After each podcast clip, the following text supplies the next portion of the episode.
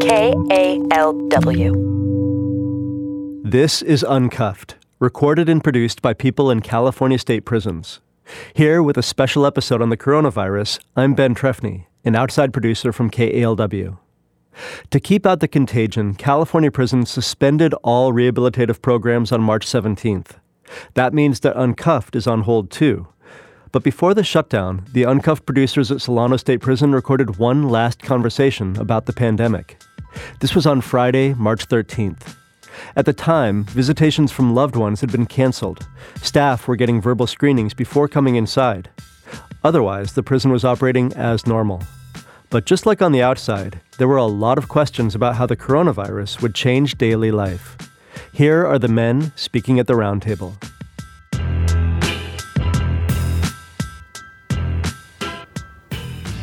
We're at Solano State Prison. This is Uncuffed, and I am Brian Timms, BF Timms, along with my uncuffed buddies. Damon Cook. Spoon Jackson, the Knight of Realness. Steve Drown. Brian Maza. Maito Guzman. We understand that people probably want to know our perspective as prisoners of this whole coronavirus thing. The thing is, uh, they're canceling visits, which is a lifeline for us in prison, where we go out there and be with our loved ones, under the guise of talking about it's too crowded. When I, I understand that 250 is Yeah, roughly, yeah. roughly 250 is why they can't let in 150 people, 180 or 249 people to come visit their loved ones instead of canceling the visits. On that, I kind of feel like even if they have a concern about visiting, that's the visitor's choice. If they feel like I don't want to be in that environment, they should have that choice as opposed to just across the board, up and down the state, everybody's out. I think it's more dangerous in here simply because we're in a closed environment. This is fish in a bucket or fish in a barrel. This is what's going on. So in here, we can't move around. If I'm on the streets, I can go to my house and lock myself, self quarantine myself. I don't have to move around. But in here, I'm forced to be in there with the men. So if one infestation comes in from one source, outside source, everyone is doomed to get it because um, I live in a communal environment. I live in a dorm. There's 250 men in a dorm. So if one guy gets it, everybody's going to get it because they're going to shut the door, and now I'm forced to have to breathe all the air in there. Clearly, it depends on your housing. I, I'm in a cell. I'm not in a dorm, so I have that luxury of I can stay in my room, and I can avoid touching people, and I can avoid a lot more things than somebody that's in a dorm. And the, the air, I could cover that vent if that thing's something that's on my mind. You know, I could even tape off the door if I'm really panicky. You know, so in that sense, I feel like on one hand I feel safer uh, as long as I avoid contact with, you know, to the best of my ability. But once it's in to the prison, you know that uh, what do they call it? That dormant stage.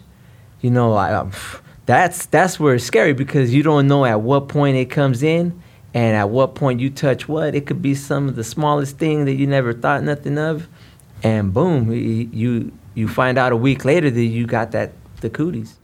Last year there was a, a mumps and uh, pneumonia that was rampant in this prison, rampant in all the buildings. And there's barely a, a ripple going on there. They put little signs up on the wall telling you, wash your hands more.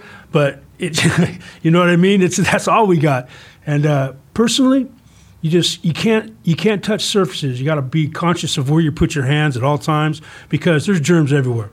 I give a prison some credit for having a building where they take people that are fuming with one of them uh, viruses, A quarantine a building. quarantine building, and put them over there. So you're So they do have that in general. Does that fit into how the prison is preparing for the coronavirus? No, they're not preparing. They, they don't know what to prepare. Who know what? what can you prepare for this thing other than washing your hands. nothing you can and do. stuff? Uh, It's going to be here. It's going to come in here. People are going to get sick, and it's, there's nothing that anybody can do anything about it. Wash their hands. If you're going to get sick, you're going to get sick. Period. Is anybody concerned about their health? I'll answer first. I am not concerned about my health. I'm 70. I am concerned. When the norovirus hit here, all of a sudden one day it hit me just full on. How are we going to be tested if they don't even have enough tests for the community outside of the institution? Yeah, for me, I haven't been concerned about myself, and most of the people that I've heard talking on this subject on the yard, they don't seem to be concerned about themselves. It's always about their mother, their father, my kids. So most seem to be concerned for people outside. And for the most part in here, we're kind of in a quarantine already. Okay, let me share some with you guys. I've never been in a situation like this coronavirus thing. I've never been in where it's a mass lockdown because something is going through and, you know, having to be quarantined. But I know you level two guys. Do you have any experiences uh, that you want to share? Last year, they had a quarantine. Uh, they uh, they put a big sign on the outside of the building. This building is quarantined. Stay back. so it's, you know, we were all locked in there together. It, that was for it, it was weeks. It took weeks. That was that uh, that flu bug that came in here a year or so ago. Well, I got something. I was at San Quentin and uh, Legionnaires kicked in, and when that happened, everything shut down. Entire the entire prison shut down, including the meals. Hey, Damon, isn't that spread by water? Water inside the regurgitated vent of the fake. I want to say the uh, air conditioned system that they say they have, but it's not really an air conditioned system. It's a swamp cooler, and it, so there's some type of fungus that's, That's scary. yeah, exactly.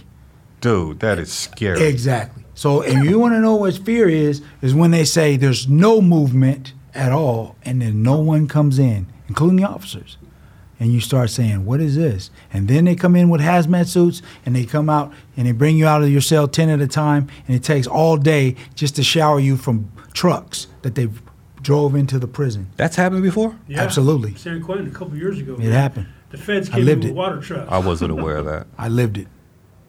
My major concern being in this type of environment, I would be really concerned about people who work within the prisons, whether it's free staff, correctional officers, or otherwise, coming through and dehumanizing us and just seeing us as problems and seeing us as well, potentially this person could get me sick and therefore treating us as less than human.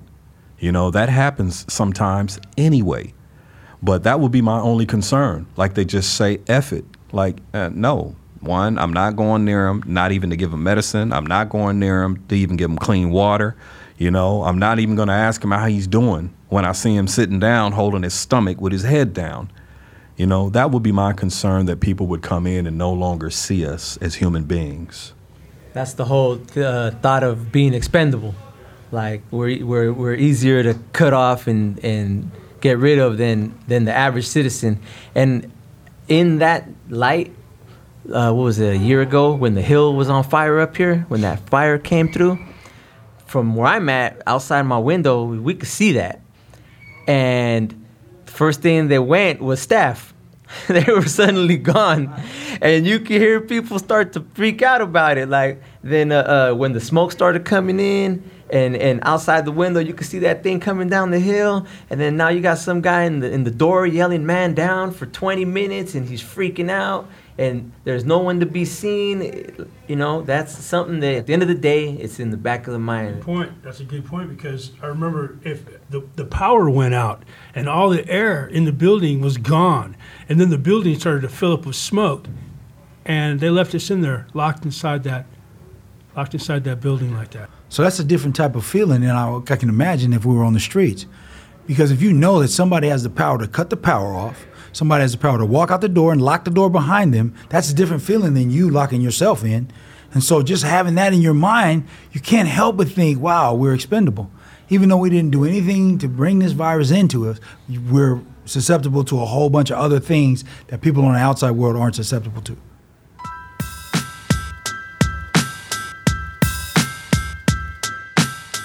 We recorded this episode's conversation on Friday, March 13th. On their COVID 19 preparedness page, the California Department of Corrections and Rehabilitation says, quote, CDCR recognizes the value of visitation in maintaining important connections with family. However, at this time, the department must do all it can to protect the health of those who live in, work in, and visit state institutions. You can find Uncuffed on the radio at KALW 91.7 FM at weareuncuffed.org, or you can subscribe to Uncuffed in any podcast player. Join our community on social media by following We Are Uncuffed. The Uncuffed crew here at Solano is Spoon Jackson. Damon Cook, Steve Drown. Brian Mazza. And me, BF Timms.